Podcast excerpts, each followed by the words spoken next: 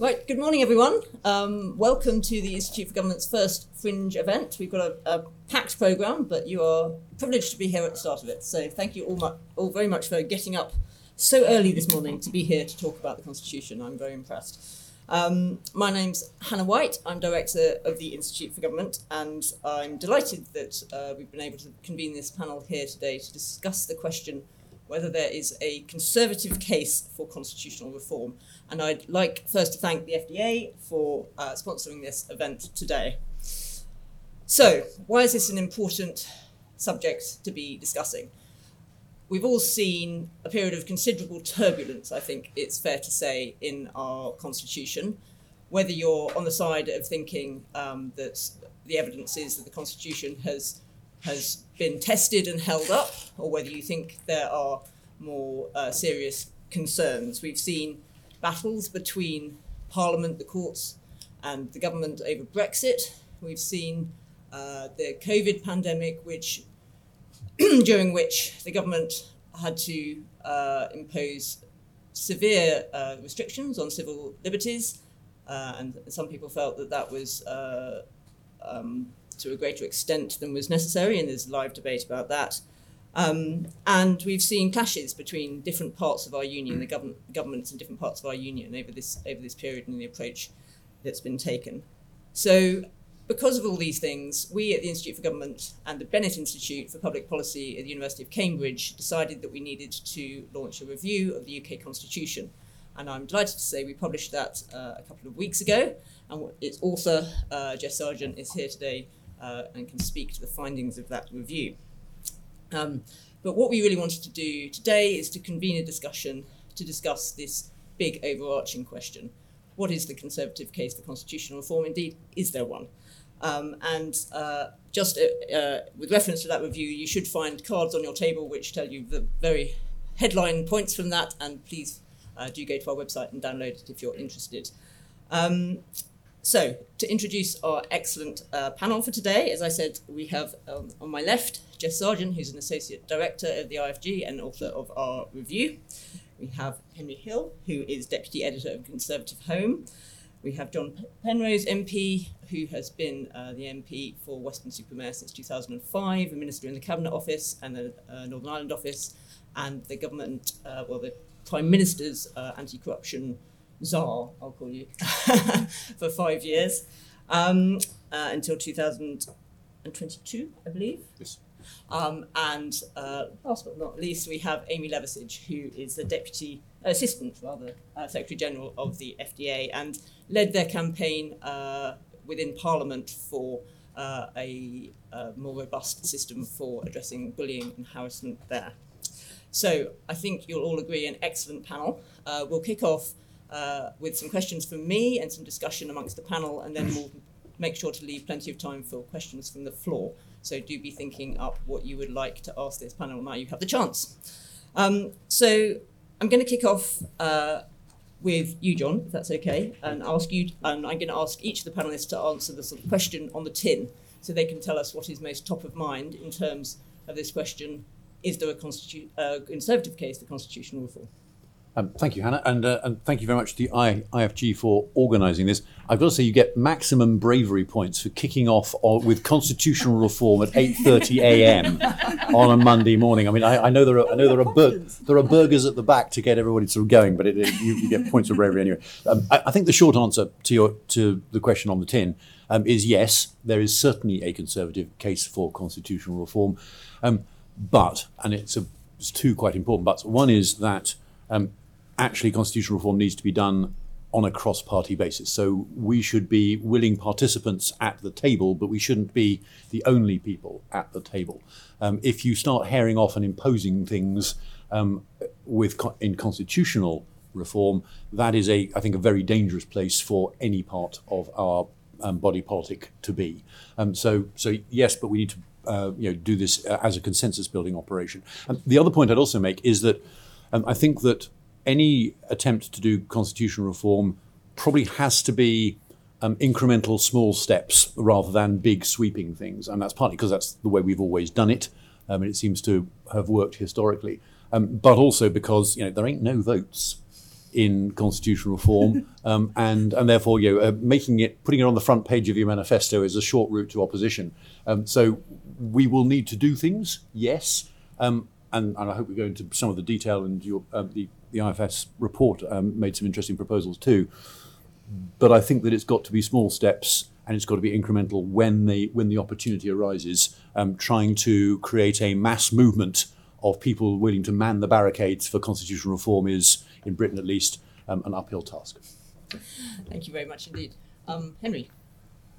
So I, th- I think that it, it sometimes conservatives can be tricked by this question, right? Because you're like constitutional reform, you're like, ah, it's Liberal Democrat nonsense, um, and it often is. But one of the one of the virtues of the of the of our uncodified constitution is that actually incremental organic change can and should happen all of the time, right? It's a continually evolving process. You don't have these big barriers to set piece confrontations over the constitution, and so in a way, actually, constitutional reform is is just government to to an extent. And I think that the difference, maybe in attitude, is that conservatives, at least in my experience, they'll they'll deal with an individual issue, but they won't necessarily conceive of it as part of a big kind of constitutional reform. They'll be tweaking a specific mechanism for a specific purpose, whereas.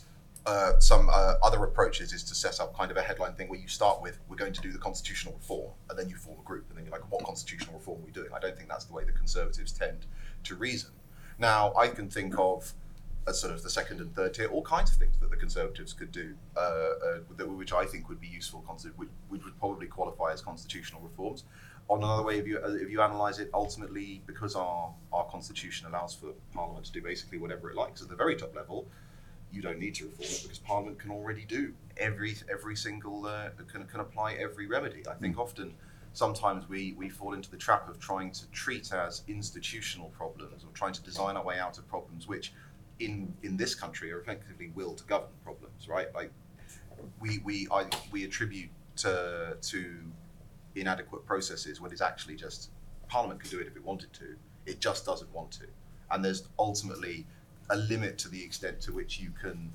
institutional process your way out of that mm-hmm. fundamental problem.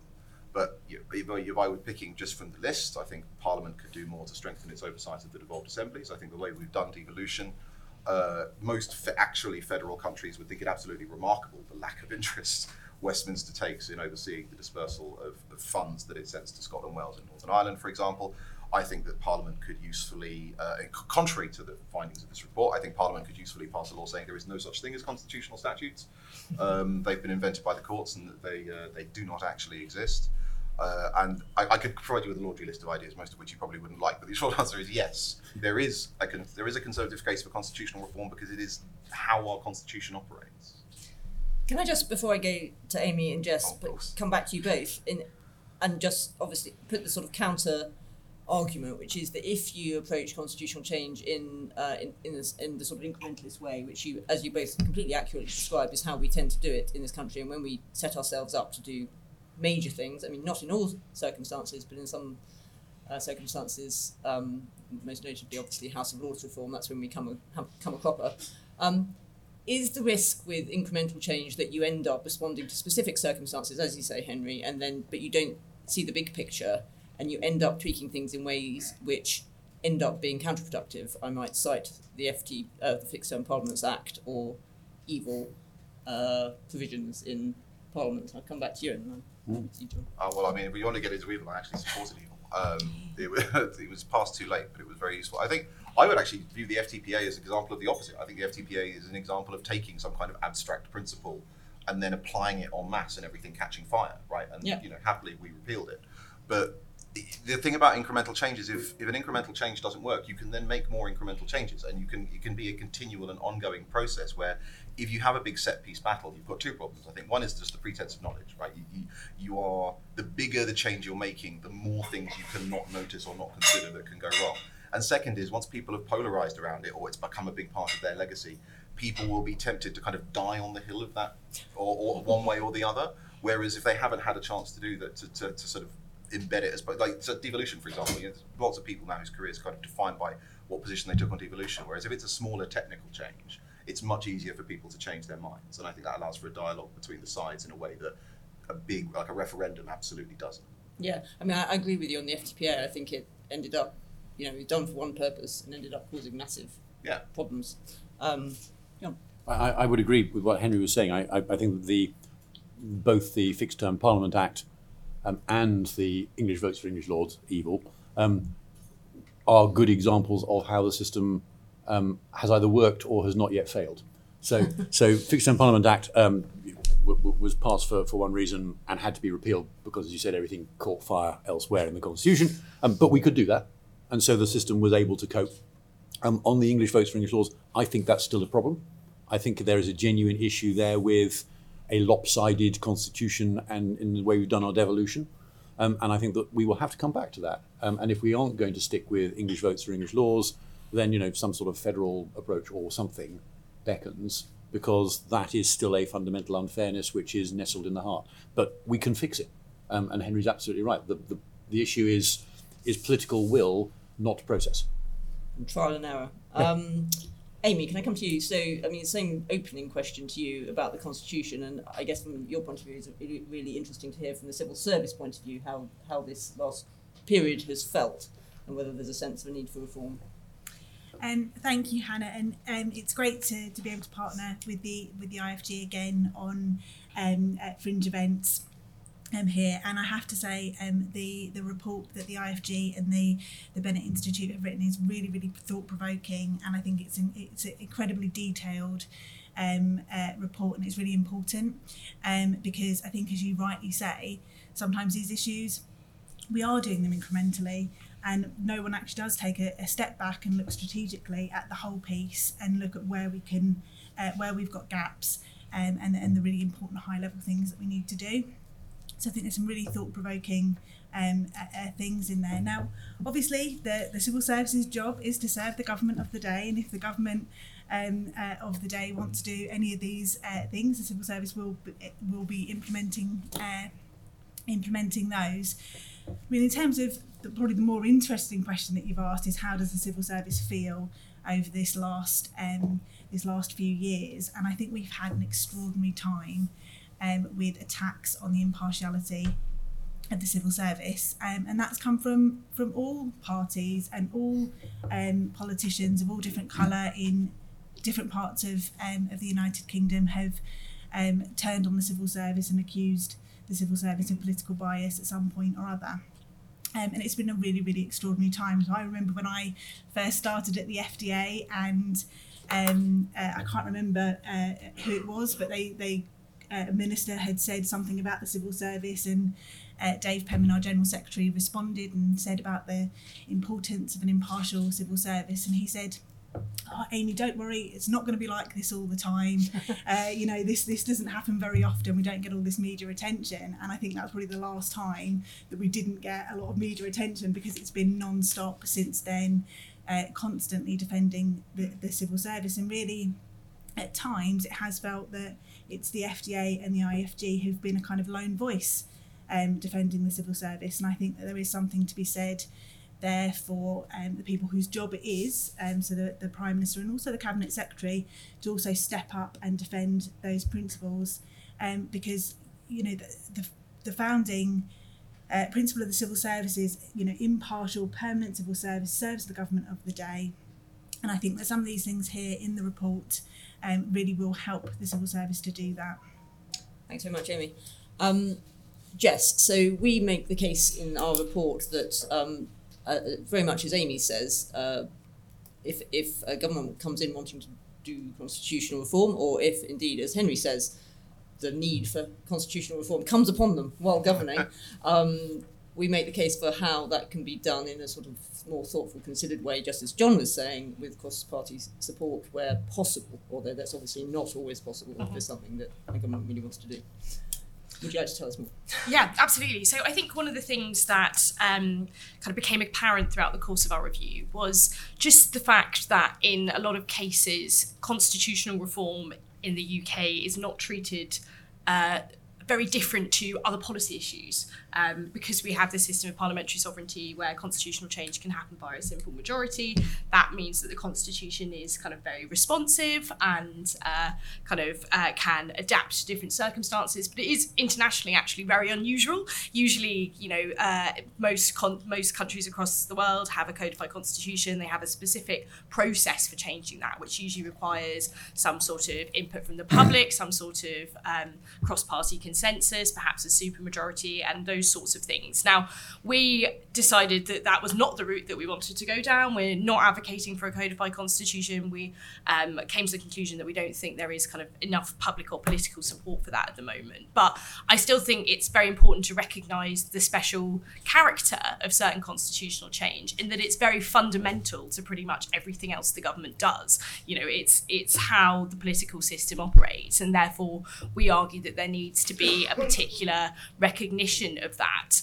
Um, and there's several ways that we recommend that this could be done. One of those is the idea that uh, Henry uh, is not a big fan of uh, around this uh, idea of a category of constitutional acts. This was uh, a kind of uh, a precedent set by the courts, kind of recognising some pieces of legislation are more important than others. And actually, um, I know Henry uh, would uh, object to that, but actually, one of the things that we thought is that actually it shouldn't just be for the courts to determine that. And if that's going to be a concept, that it's important that Parliament has a role in that as well, and linking that to other parliamentary processes to ensure there is more robust and thorough scrutiny of those pieces of legislation, so we don't get to a point where, for example, the Fixed Term Parliaments Act uh, a piece of legislation is passed by one government and then repealed because what that creates is this sense of kind of constitutional instability and in the context of constitutional instability it makes lots of other um, policy making more difficult. Um, another kind of key theme of, of our report is around uh, kind of engaging the public in constitutional change as well, because we think that in order for change to have legitimacy and therefore be kind of politically entrenched and not liable to kind of constitutional flip flopping is the is the ter- term I've, I've coined to some extent. It needs to have an element of public legitimacy. Previously, the, the way that that's been primarily done is through referendums, and while I think there is still a place for referendums in the UK constitution, I think uh, we will have referendums in future. We've been trying to think about other ways to engage the public as well, including involving them in coming up for the proposals for constitutional change on matters like, for example, House of Lords reform uh, through kind of deliberative processes like citizens' assemblies and, and those sorts of things. So what we've tried to do is to put put forward a kind of package of measures to ensure that where constitutional change does take place, it's really well considered, really well thought through. There is attempts to get cross-party consensus, there's attempts to involve the public, and we think by doing that, you'll end up with better constitutional change uh, that will ensure that the implications for other aspects of the constitution are fully thought through, um, and also more long-lasting and, and sustainable constitutional change. Um, in that, if you can create policies with kind of broad public and, and political consensus, um, then the government will be able to kind of get on with the with the policy of government rather than constantly having these issues kind of contested. Okay, I want to dig into a few of the sort of more detailed themes around this uh, because we've got great expertise around the table and I don't want to let that go to waste. John, can I come uh, to you first? You were, as I said, in introducing you, the government's anti corruption champion, but you resigned over Boris Johnson's breaches of the ministerial code.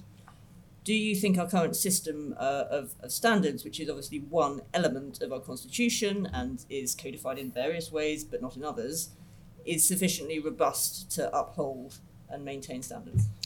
Um, so, if you'd asked me that question in about May, um, I'd have said definitely not, and I had a big long shopping list of things that needed to be fixed. The government has now, in I think it was June, it might have been July this year, um, issued a series of updates on things like response to the Greensill scandal um, and a series of recommendations from the Committee on Standards in Public Life.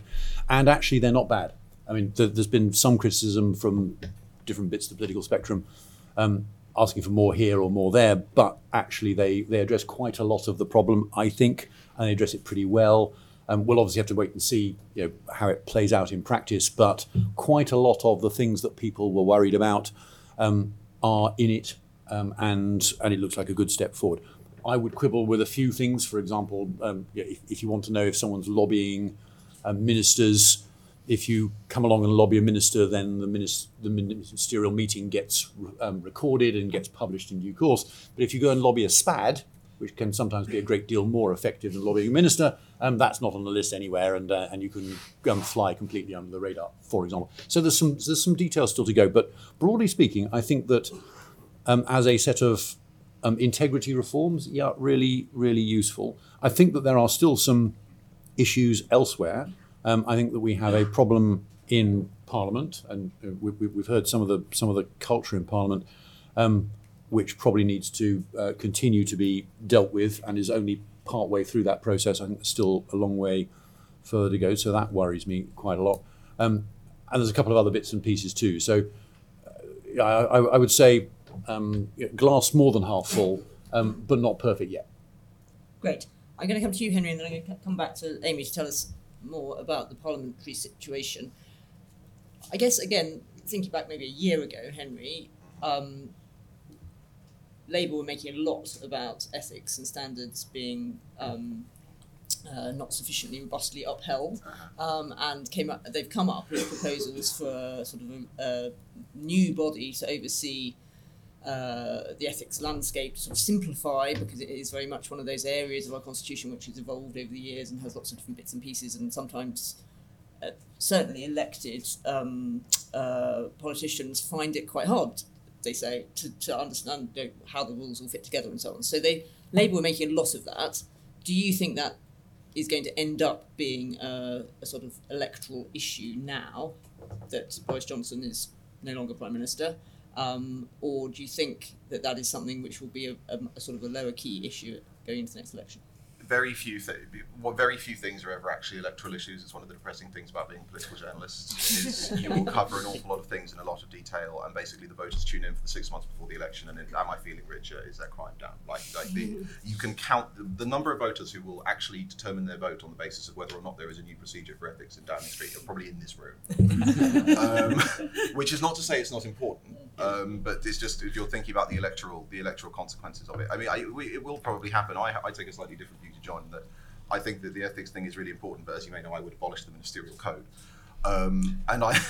And I'd abolish them, and, and, that's nothing to do with the, the, code. But I think the problem is that you, it's actually journalists who are the problem with the ministerial code, because the, the ministerial code is in on, in on paper is perfectly fine. It's basically just a list of everything that we expect ministers to do, and its enforcement is entirely up to the prime minister, and and and he can make a discretionary decision, and that's perfectly in line with with, with parliamentary uh, cabinet government. But the problem with that is that you design it, and then you go off up the mountain to get the next bit of constitutional wisdom. And journalists like me, you come back, we're dancing around it like it's the golden calf, right?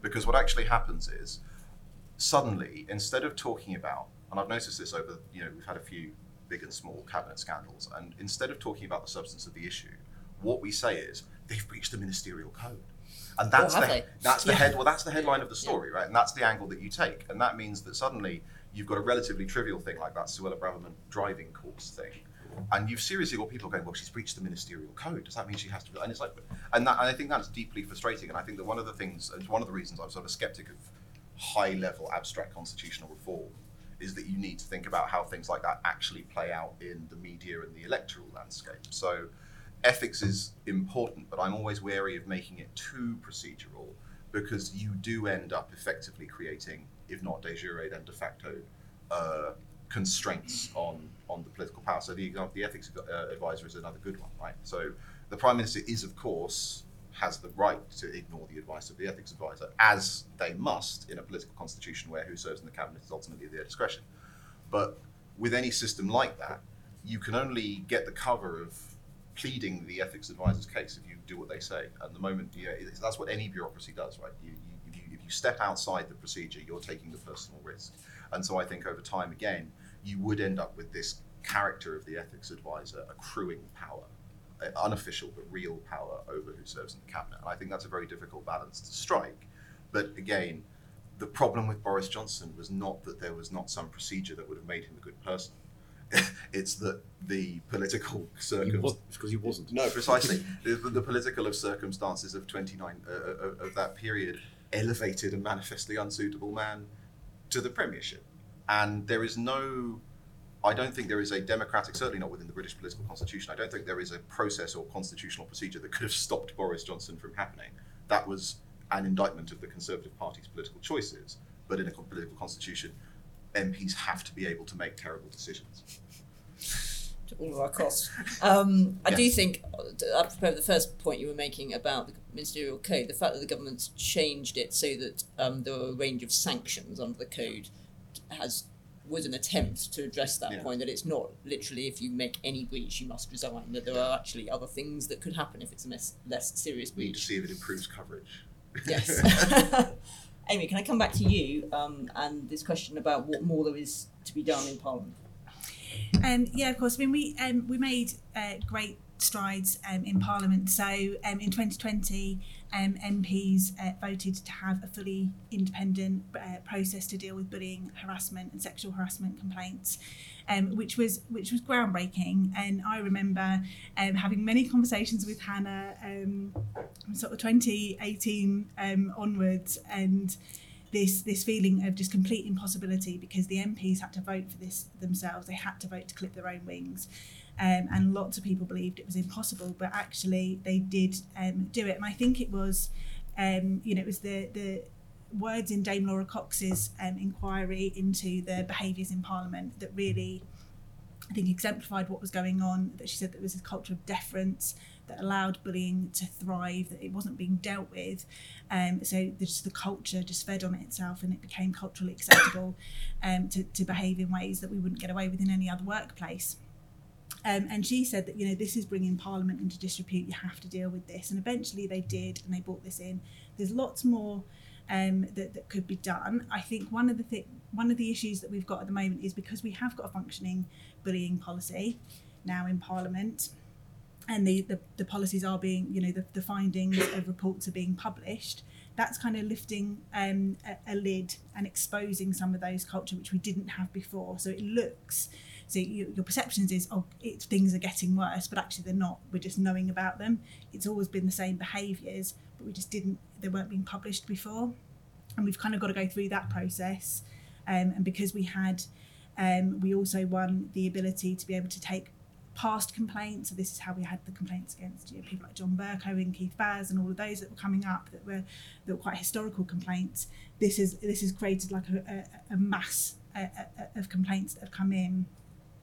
But I think that Parliament is actually a really, really good, um, uh, really good system. It's a really good win, and it shows that um, you know where we needed to take the politics out of the determinations on complaints and have that independence. Where we don't have it is in ministerial um, bullying complaints, and that again, as as we've sort of discussed. All roads lead back to the Prime Minister. The Prime Minister is the arbiter of the, the ministerial codes. He gets to decide um, whether or not a minister would go if they um, had bullied. So we've now got this really odd situation where if a um, minister, who obviously is also would be an MP, if they're down in the House of Commons and they bully a member of staff, they can put in a, a complaint that would be invest, investigated independently, and there may be a determination that they're not. They can no longer be an MP, but if they walk down the road in Whitehall in their department and they bully a civil servant in exactly the same manner, there's this really murky process on how you put in a complaint, and it kind of do you go to your permanent secretary? Do you go to the propriety and ethics team? And it's very, very uh, strange about how that all works. Um, and as we've seen, that causes massive um, political uh, turmoil for the prime minister. Um, so we, you know, we would say exactly the same things in Parliament. It's better for everybody that there's an independent process to deal with these complaints because that takes it out of the prime minister's hand. The prime minister can say, no, look, it's not me making these decisions. It's it's my independent advisor and we would really want to see the um, Committee on Standards in Public Life, their recommendations implemented. But this this does have really important um, uh, effects on how policy is determined. So we did a report at the beginning of the year around um, uh, bullying in Whitehall departments. And one in six senior civil servants said that they had witnessed unacceptable behaviours by a minister. So it's not just a small problem. It's not the you know the vast majority of ministers get on very well with civil servants, but there is there is a, you know a growing problem. Um, and nearly half of the civil servants who had witnessed unacceptable behaviours, this is just witnessed, not experienced themselves, um, said that they then felt reluctant to speak truth to power. Now, it's a fundamental part of their job to be able to speak truth to power, and that kind of has a, a dampening effect, a silencing effect on the advice that they're giving if they think oh gosh this is gonna they're gonna turn on me or this is gonna be unacceptable behaviors it dampens the messages that they feel confident to bring and that's fundamentally um, a, a problem john henry's made this argument that that um, you know, the classic, classic argument that ultimately it has to be for the prime minister to determine who is in the cabinet, which is the, the, the fundamental principle, um, and there, therefore for them to, to determine the um, application of ministerial code. Do you think there's any distinction between um, the sorts of behaviours that Amy's talking about in terms of bullying um, and harassment by ministers? Um, so we might take, for example, the Dominic Raab uh, case that we've seen recently, and uh, other ways, other aspects of the ministerial code. So, for example, Priti Patel going to Israel, having uh, meetings that she didn't declare to the, to the prime minister. Do you think there should be any distinction um, between how those things are, are looked at and investigated? Um, yeah, short answer is yes, um, and I, I think you were right to point out just now that one of the recent reforms, but much needed, is to say that there are different sanctions available for breaching the ministerial code. Because Henry is quite right that it used to be a completely binary thing. And if, if I tell you that until the fe- uh, until about last year, technically, if you failed to send your apologies for being unable to attend the cabinet meeting, you were in breach of the ministerial code. Clearly not a sackable offence, but you know that, that would have counted. Um, you know, Henry would have been sort of you know, out there, sort of yelling and screaming. And so, so clearly, desperately on every media panel I was going, no, no, no, no, no, no, no. so, so, so, clearly, um, it makes an awful lot of sense to have a range of different uh, sanctions, and I think that uh, not only is that reform important, but now the tone and tenor of the public debate around this needs to change from what Henry was rightly describing. Uh, it has been into something a bit a lot more nuanced and saying, you know, um, yes, that yes they were in technical breach, but it's not a very serious one. Through to no, that really matters, and it's you know, very very very serious indeed. Some of the examples that, that that Amy was just talking about. So that that is absolutely essential. The, the bit where I would just enter a caveat is I think that the moment the prime minister is always in a difficult position. Doesn't matter which party they're in. Um, when an ethics issue comes up, um, because there is automatically and inevitably some sort of conflict of interest that they will end up being you know, put in that situation. And so that's why the ethics advisor's position exists, so that they can say, I'm going to hand it to this person who I have appointed, who I have personal trust in, to be sensible. Um, and they will recommend to me whether or not it's right. And it, that does two really important things. Firstly, it takes the thing out of the front pages of the newspapers that day and immediately while the ethics advisor goes away and wraps a wet towel around their head and thinks it through. Um, so that stops the, the, the, the crescendo of pressure. Um, and also it means that you have then you buy yourself the time to do a proper, dispassionate, independent look at what's really happened and what the what the facts are. Um, both those things I think are important for, for both the person who's accused and the accuser and the prime minister as well. Um, ultimately, then yes, it does have to come back to the prime minister, but in practice, most of the time, um, the prime minister is always going to say yes.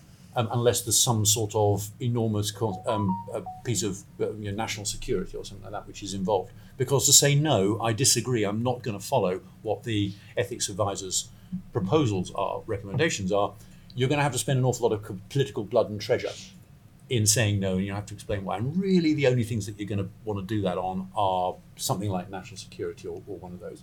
So I think it's a really valuable thing. Um, I think it's very, very sensible to have that role in place, and it does a really important job. And I think it it shows us, but ultimately, it still means that the prime minister has that has that power. Um, because you it are disagreeing with Henry, Yeah, who I am. is saying I, I'm agreeing with him on lots, but I'm on not, this I'm not point. saying No. to completely abolish the ethics Yeah. by the way. I didn't Okay. say that, but, Yeah. But I- But- it's precisely the process Yeah. that John is describing, That it's wherein it, no, no, it's not necessarily. It's just something to be wary of. Yeah. Because if it's the case that the ethics advisor, the prime minister, effectively de facto does not ever breach, that is a lot of power accruing to that position. Now, as long as it's, I think having it appointed by the prime minister is therefore crucial. But you do get people saying, you know, well, shouldn't it be independent of the prime minister this process? And I think that's when. So it's it's more. It's not we need to completely abolish it and just have the prime minister ruling as king emperor. Um, but it's you need to be constantly aware of how these processes, which can look fine on paper, can. Can, can, and can I, can I just pick up on that because I, it's really important because some of the the, the Labour Party's proposals for an independent um, sort of you know, that big constitutional change on, on, on this sort of stuff. The moment you do, the moment you create some sort of constitutional statutory ethics body, their decisions then become justiciable. And that means that, broadly speaking, every time um, any future prime minister appoints someone that you and I don't like, it'll get taken to court. Um, I, I, just, I just think that is that's a really dumb way to run a parliamentary democracy. It's probably an impractical, impossible way to run a parliamentary democracy. So um, there, you know, there's real peril, constitutional peril, um, of going too far in this area. Um, and I think that therefore the ethics advisor is about as far as you can go while still maintaining parliamentary democracy. But it does, in practice, mean that the prime minister has some really useful space that they are creating for themselves, um, and you actually stand a chance of coming to a, a reasoned answer rather than something which is mob rule um, with with with everybody you know rushing to judgment in 36 hours when most of the when most of the facts aren't known. I think it remains to be seen what Labour actually does with those proposals um, when it comes to manifesto. My, my, my, my projection, my, my prediction is that they will make a big fuss about it and then not do it. But we'll see. We'll see.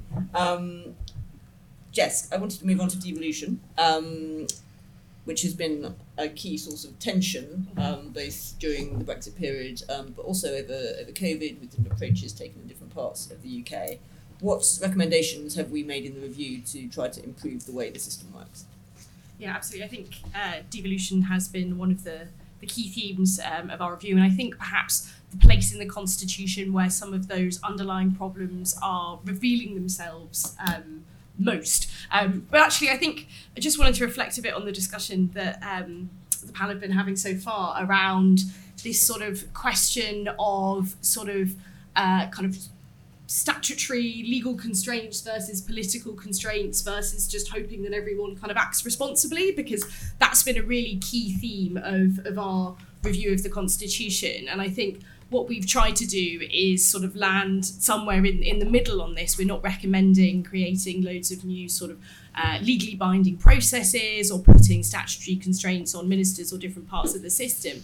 But we do think there is a need to enhance these kind of political checks in the constitution and we, you might not hear it so much in, in rooms like this but i think there is a bit of a people are beginning to question the uk's political constitution and whether that is how it should be or whether we should move to a slightly more legalistic system and i think the area where that's most apparent is in devolution um, where certainly the devolved governments are arguing that under the system of parliamentary sovereignty, they have no rights, they have no protections, while the UK government can take them to court. They can't really take the UK government to court, or at least successfully, because uh, parliamentary sovereignty means that uh, the UK Parliament could simply just pass different legislation to kind of change the rules of the game. So this is actually a, a debate that's happening perhaps less so in the Conservative Party, but more out out out there. Um, and if there is a, a different government, then perhaps something that might become more of a live issue. And that's part of the reason why we think it's really important to reinforce those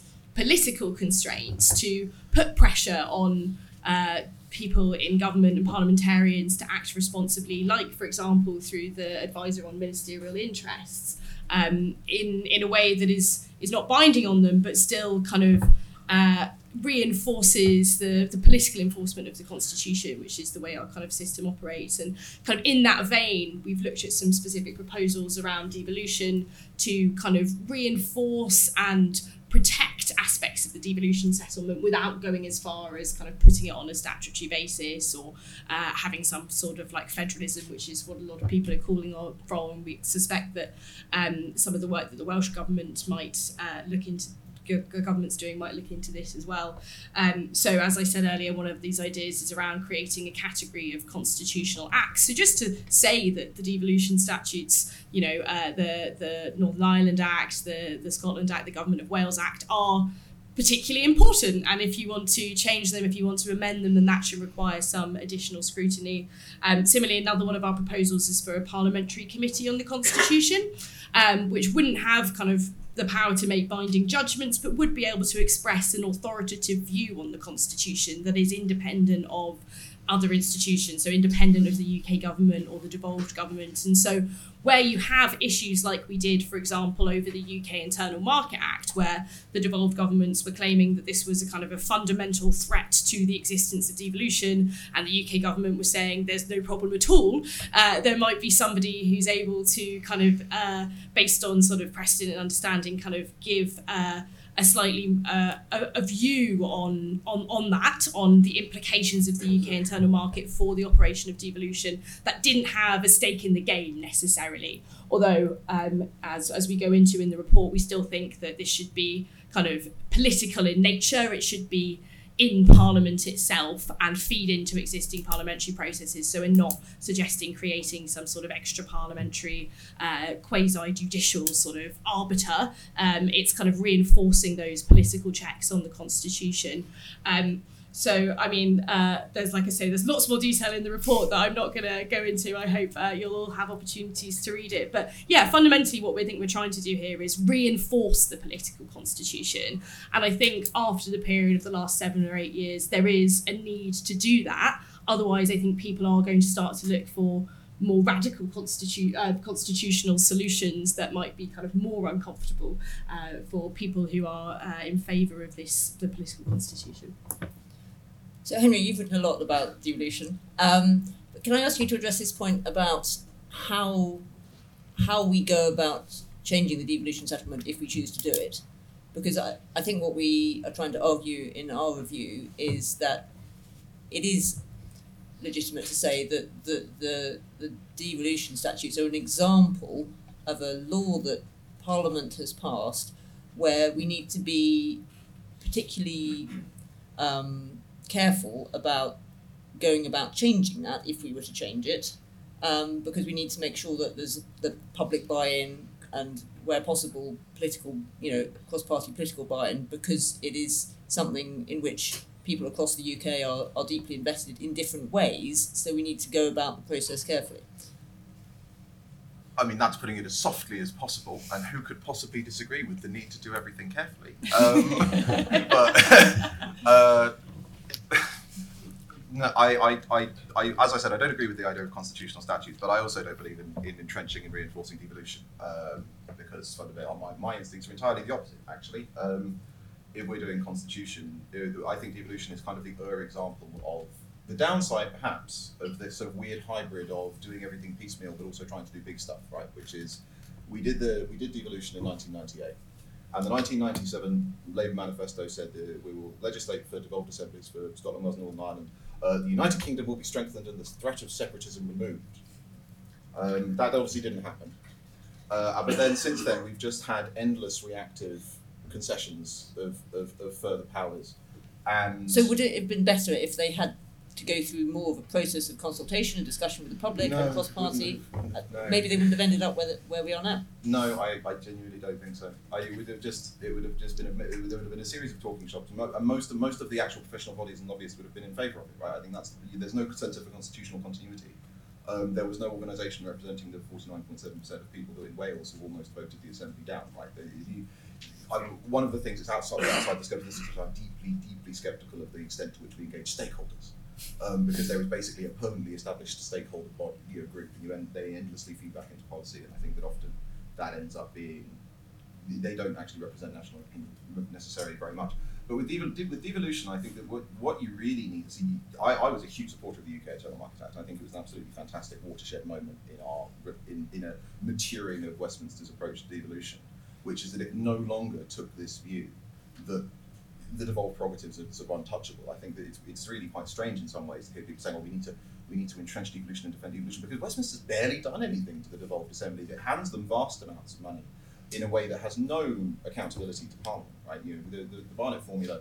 There's very little accountability for how that money is spent. If you look at a federal country, look at uh, Canada, for example, where the, the Canadian Conservatives at the moment are saying that uh, their housing campaign is based on the idea that actually they're going to make federal funding conditional on various places hitting housing targets. You don't get that with the we have made proposals With about how to improve Parliament's scrutiny of the, Yeah, yeah, absolutely. Ab- ab- yeah, precisely. Yeah. And, uh, I'm a huge fan of large bits of what the institutional government does.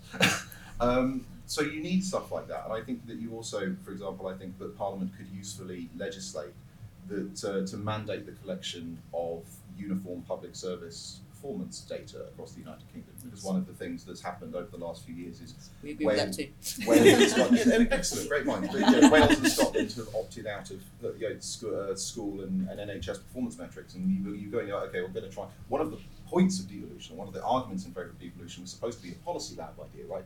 Different countries try different things, and we see what works. But we can't do that because the evidence base doesn't exist.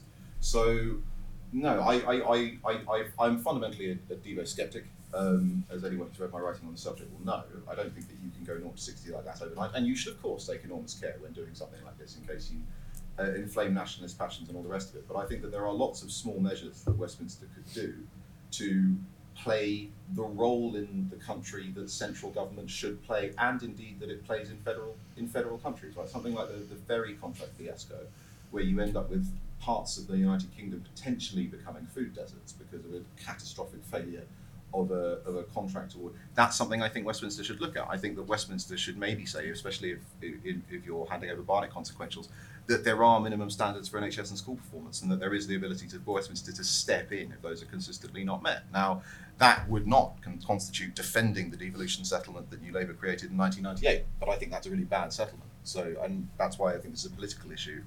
And I'm really wary of entrenchment because the ultimate dilemma of entrenchment is if you need to entrench something, it doesn't. You, you don't have the moral. You don't. I don't think you have the moral authority to entrench it. And if there is a sufficiently broad consensus around something to justify entrenching it, you don't need to.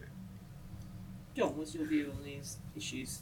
Um, so I, I would agree with Henry about entrenchment. Uh, the way that things last in the UK under our constitution is that successive generations continue to think it's important, um, and it's really. I, I don't think it would work if we were told we couldn't change it because our grandparents thought it was important and we don't. But nonetheless, you're still not allowed to change anything. I think that would be you know, a, a, a really big political issue really fast, and it would create a constitutional problem as a result. So I, I think Henry is absolutely right about that. Um, I, this is one of the bits where I, w- I would respectfully but and politely disagree with the with some of the recommendations in the report on, on devolution, because um, I agree with the formulation of the problem. Um, I think that we have, you know, we acted in 1998 um, to make these devolution settlements, and some of the problems are now you know, very apparent. Um, I think that the part of the solution, not all of it, um, is probably political rather than constitutional, and it is simply that at the moment we hand over money without actually um, very much responsibility for raising that money with the people who are going to spend it, and the you know, fundamental political principle, I think, is that you have to kill what you eat. You have to raise the taxes that you're going to spend. And if instead someone gives you the money because they raise the taxes and then you get to spend it, what happens is you end up with a, a political dynamic that says, I always want more money from you because I don't have to go through the pain of raising it in the first place. And then I'm going to criticize you because I'm going to spend it in ways that you may not like or which I'm deliberately going to make difficult for you because I'm a separatist or a nationalist, or whatever it might be. Um, and I'm going to criticize you with your own money. Um, and that's what we're seeing. Um, and I think that you know, a fundamental piece of rewiring of this um, would be that you say most of the money, you'd still need to have a little bit of the Robin Hood principle of, of you know, redistribution to, the, to, to different parts of the country. But most of the money that you spend in Manchester, Scotland, um, Wales, wherever it might be, needs to be raised by the politicians who are spending that cash. Um, and if you do that, then actually an awful lot of the constitu- not, not all, but an awful lot of the constitutional stresses and strains um, either go away or become manageable because at that point the political accountability to the voters becomes a great deal clearer and voters start to start to care and the answer isn't always I'm going to vote for my nice local devolved um, uh, uh, uh, councillor MP, uh, um, MSP um, whatever it might be local mayor um, and they're going to stick it to, to Westminster, it becomes I'm not going to vote for them because they screwed up the ferry contract or whatever it might be, and it genuinely becomes accountable once more. And that's what we take for granted in Westminster politics, with all its you know, um, rough and tumble and and uh, and, and you know, mi- missing the mark on occasions. But that is a fundamental piece, and it doesn't apply um, to far greater to to much of an extent in our devolved politics. I think that is a big part of the answer. I do that first, then I wait five years, maybe ten, um, and see what happens to the next set or the next two sets of um, elections, and then I'd see whether or not you need to change the plumbing of the of the rules after that. Uh, I'm just going to come back quickly because that's a very common conservative view that I disagree with, and I want to explain why. Um, I think that I, think that there is a real danger after after 25 years of devolve and forget. One of the things I always try to say to, to, to pro-union campaigners is, you know, if you if you take the view that you can't do anything on devolved areas and you've devolved most things that voters care about, you know, you're knocking someone's door in a referendum and they're like, oh well. You know, what's the British government going to do about my schools? Well, that's devolved. What's it going to do about the NHS? Well, that's devolved. You know, you end up with a really thin case for the UK. And at the moment, the big case is money. The big case is fiscal transfers. The fiscal transfers are, are an undeniable. Even even the you know Welsh Labour and so on, who who are in other ways, in many ways, a nationalist party. And I think there's a real danger of spending 25 years, eh, more or less reducing the case of the United Kingdom to a big pot of money and then taking the money away, um, with, without doing anything else. Because if you take away that fiscal transfer and you remove British fiscal transfers, you're going to one, especially in Wales and places like that, you're going to cause an awful lot of hardship. But you are effectively kicking out one of the main one one of the main cases for the union in Wales, but also one of the main embodiments of the British political nation. I think fiscal transfers are the basis of the way in which we say there is a British political nation, rather than this kind of threadbare confederation of vaguely associated, you know, countries on an island. So that would be all I'd say. There. let Amy come in. Um, yeah, I mean, uh, the, the, very, very interesting debate. And I think that when we're talking about uh, spending money and issues of the Constitution, I think we do need to mention the situation uh, that we've got currently in Northern Ireland, um, where we have no functioning executive. And so we have got the civil service that have been placed in an absolutely um, the, the most difficult um, position where they are having to prepare um, all of the evidence and advice to make decisions, and there is no one there to make the decisions. And they are and they have got an issue with massive financial um, uh, constraints placed on them, a very difficult budget um, situation where it's not about spending money; it's about they haven't got any money to spend, and it's the civil service that have been placed in this in this absolutely terrible uh, position. Now, we as a union um, wrote to uh, Chris Heaton Harris, the Northern Ireland Secretary, to say, you know, politically this is a very difficult decision, but there are things that you can do around ministerial directions. There is no functioning executive. It can't be left to the civil service to be the ones that have to make these difficult um, these difficult decisions. And I think that this is one of the, the real issues where Whitehall with the government do need to, to take um, to take a lead and to make a decision um, around that. I sense that John wants to come in. But I, I just, and, as a, as a, sorry, you finish your. No, no, no, no, no. I, I just, I mean, you are right about the very difficult position which the civil service in Northern Ireland is in. Um, they're basically trying to follow policy decisions made by the last lot of devolved ministers, which is now many years ago, and those are you know old and and, and looking quite and threadbare. without the money to make those Yeah. decisions. So, so, so I, I agree with you with the problem. The difficulty is that the moment you start talking about ministerial directions, what you're really saying is direct rule from Westminster. Um, and, and we all know, um, without me rehearsing it here, just how politically you know, um, explosive, yes. both literally and politically, I'm afraid, that could become. Um, But and it so should that- happen, and it's a dereliction of duty that the NIO is allowing Northern Ireland Yeah, to go without well- a government. Um, I, I, I completely agree with you that it is a very big problem at the moment. I'm just worried that we're, we'll be jumping from frying pan into fire um, if we go if we choose that as the alternative. The, Okay. the other the other alternative is of course sorry Hannah the other alternative is of course is they try to get the executive back in and that would be the preferable Yeah, the right. preferable Yeah. We're going to go to the audience for questions now. Uh, a colleague of mine has a roving mic. I think we'll take them in groups of three, so we can hopefully get through a couple before we finish. There's a gentleman on the aisle here, Lauren. Uh, thank you very much. Keith, Be- Keith Best, former MP and also Chair of Conservative Action for Electoral Reform. Our bicameral legislature is under threat from the hard left. Uh, it's been part of Conservative policy for years and years to reform the House of Lords, but we've never got round to doing anything about it. And although I understand the argument, if it ain't broke, don't fix it, um, I mean, clearly there is a momentum there saying increasingly the House of Lords really is not fit for purpose, even though it does a very good job.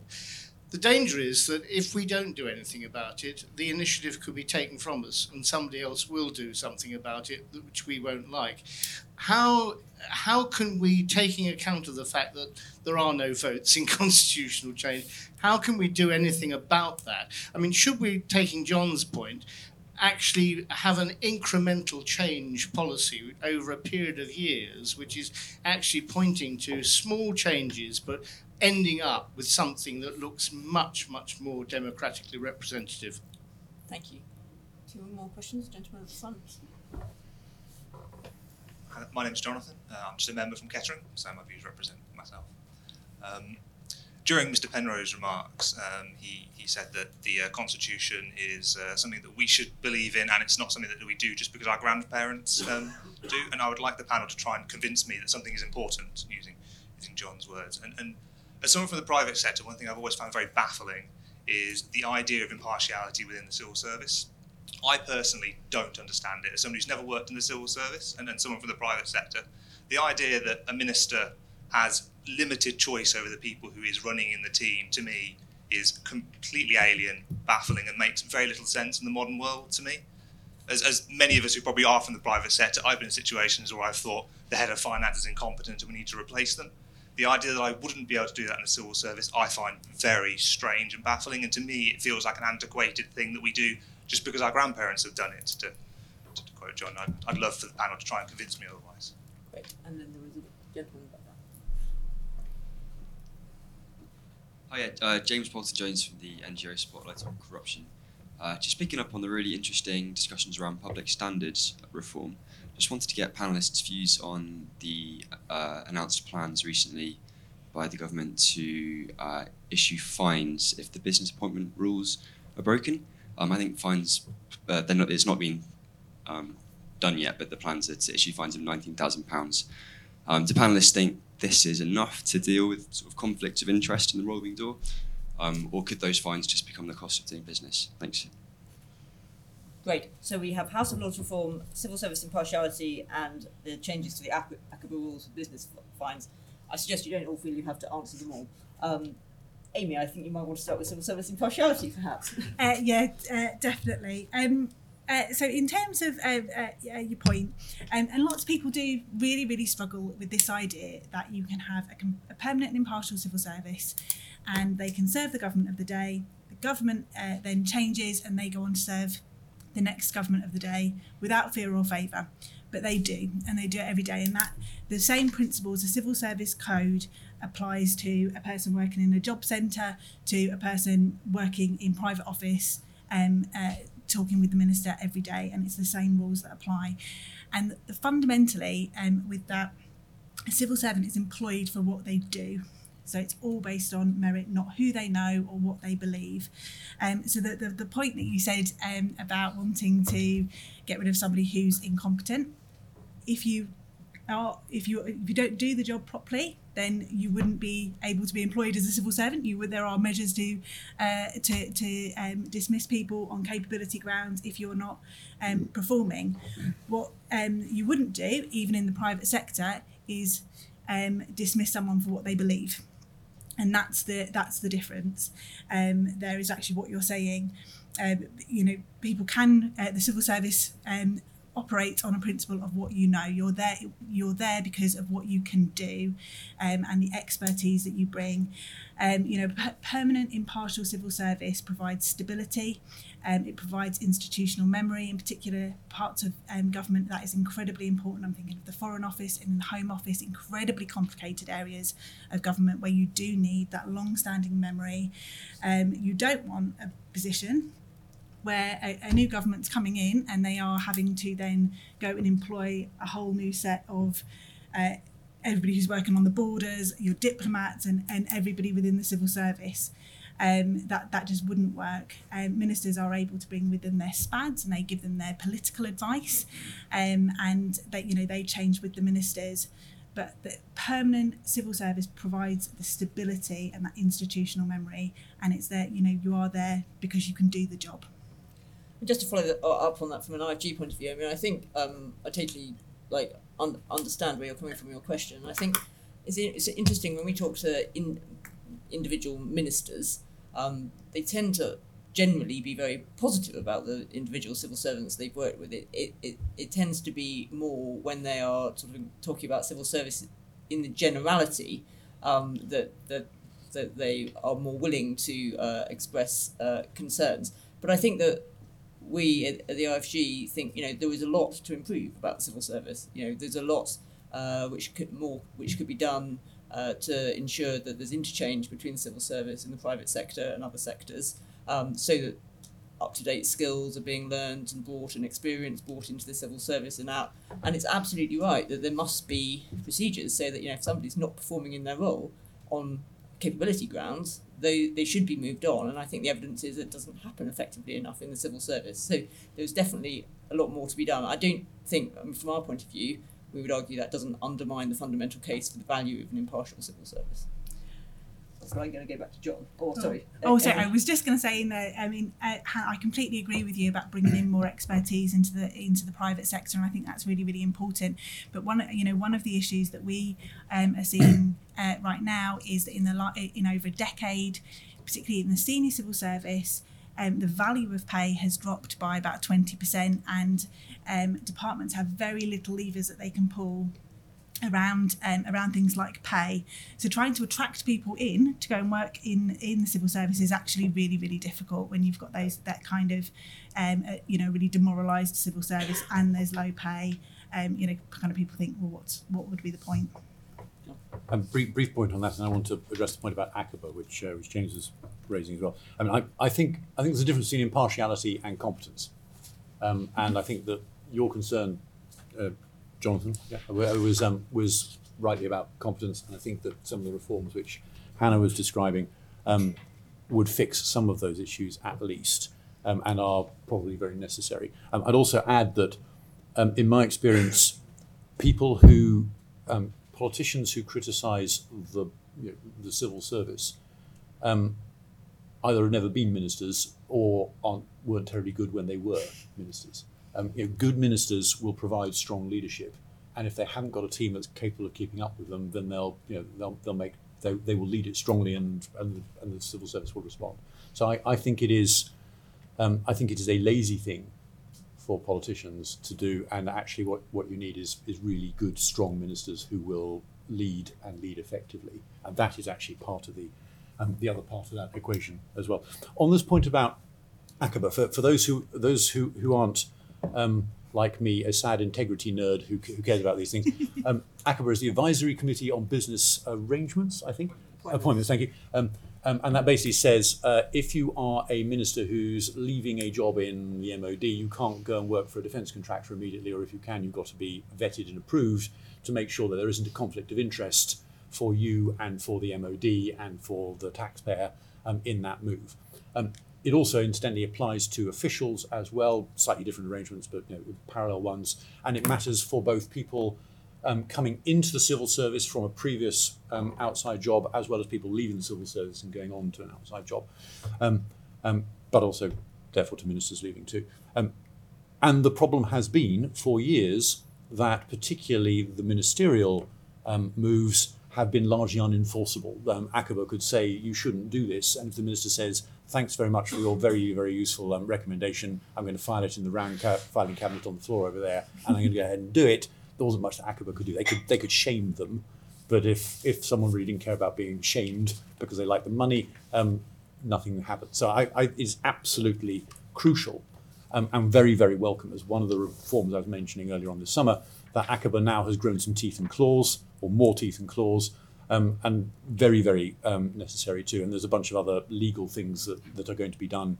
um, to, to introduce deeds for ministers to sign to make sure they have to abide by the decision. So, um, a good example of a small, incremental, but I think really fundamental um, fixing of a particular problem, um, and it looks like it should work, and I look forward to it taking effect. Uh, grateful to John for giving me an excuse to ignore the Apple question. I don't know enough about it. I'm very sorry. So we'll deal with the, the other two. Civil service, you need bigger political teams the, uh, on the government side. I think there is a real problem, especially.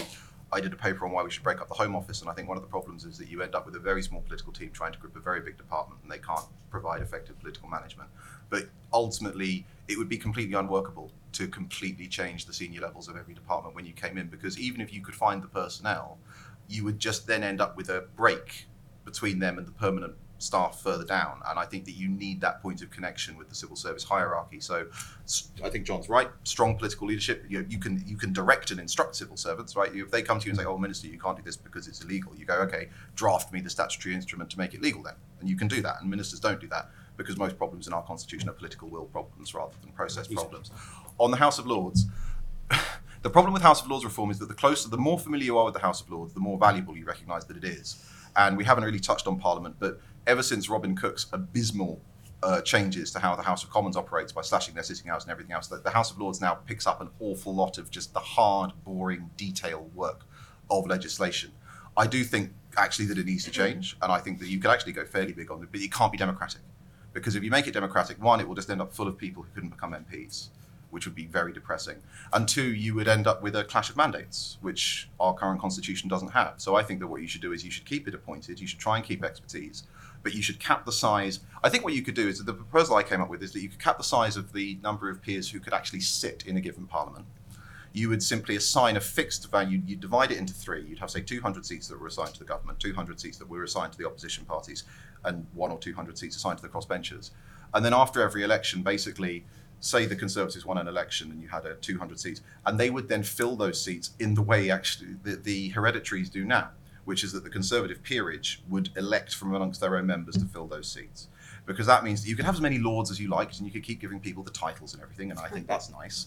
But you wouldn't be handing out lifelong seats in the legislature, and it would mean that the, the peers were selecting their own active members from amongst themselves, and I think they could probably be trusted to do that. But crucially, you wouldn't have anything vaguely resembling a Senate. You wouldn't have anyone thinking that they had a mandate to defy the House of Commons. And I think that that would square the circle of we don't want it endlessly bloating. It is absurd that you can give. It's not quite giving us uh, uh, putting a horse a seat in the Senate, but it is absurd that you can give sort of 27 year old uh, researchers a seat for life in the House of Lords in your resignation honours list. But it would keep that focus on detailed expert legislative work and avoid clashing mandates. Thank you, Henry, for confirming the, my view that there are at least as many different ways of reforming the House of Lords as there are members of the House of Lords.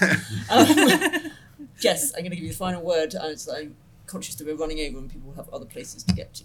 Great. I'll be I'll be very brief. Um, just to pick up a couple of points on the House of Lords specifically, because as part of our review, we also published a series of guest papers, including one by Meg Russell, where she looked at some of the sort of incremental changes that could be made, including uh, giving the House of Lords Appointments Commission a kind of greater role in approving um, new appointments. Although I think there are also challenges there as to what a criteria of what a peer should be. Um, and, you know, I think that's something that we would need to have a cross party conversation about. Um, there's also kind of obvious changes that could be made in terms of hereditary peers. That was only meant to be a, a temporary measure, retaining some of them.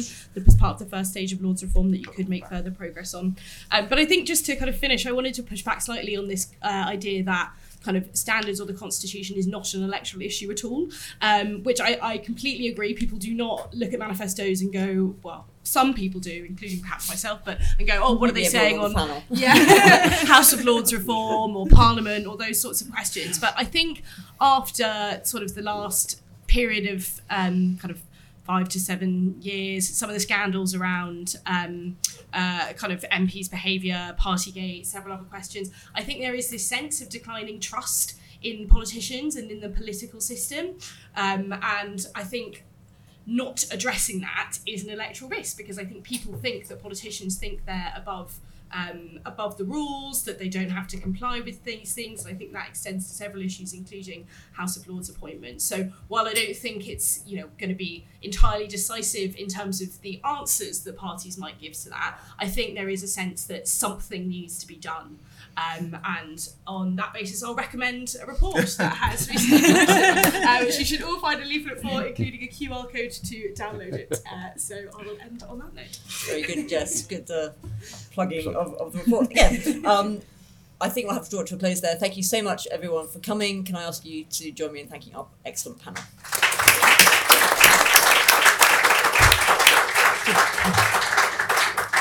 I'd also like to just thank the FDA once more for sponsoring the event and encourage you all to join us for our next uh, event, which will be in here uh, with the excellent title AI Governing the Ungovernable. Um, and that will be with the Minister Paul Scully and Damian Collins and an excellent panel. So I encourage you to join us at 10.45 for that if AI is of interest to you. And do pick up one of these leaflets which tells you everything else that the IFG is doing here. Thank you.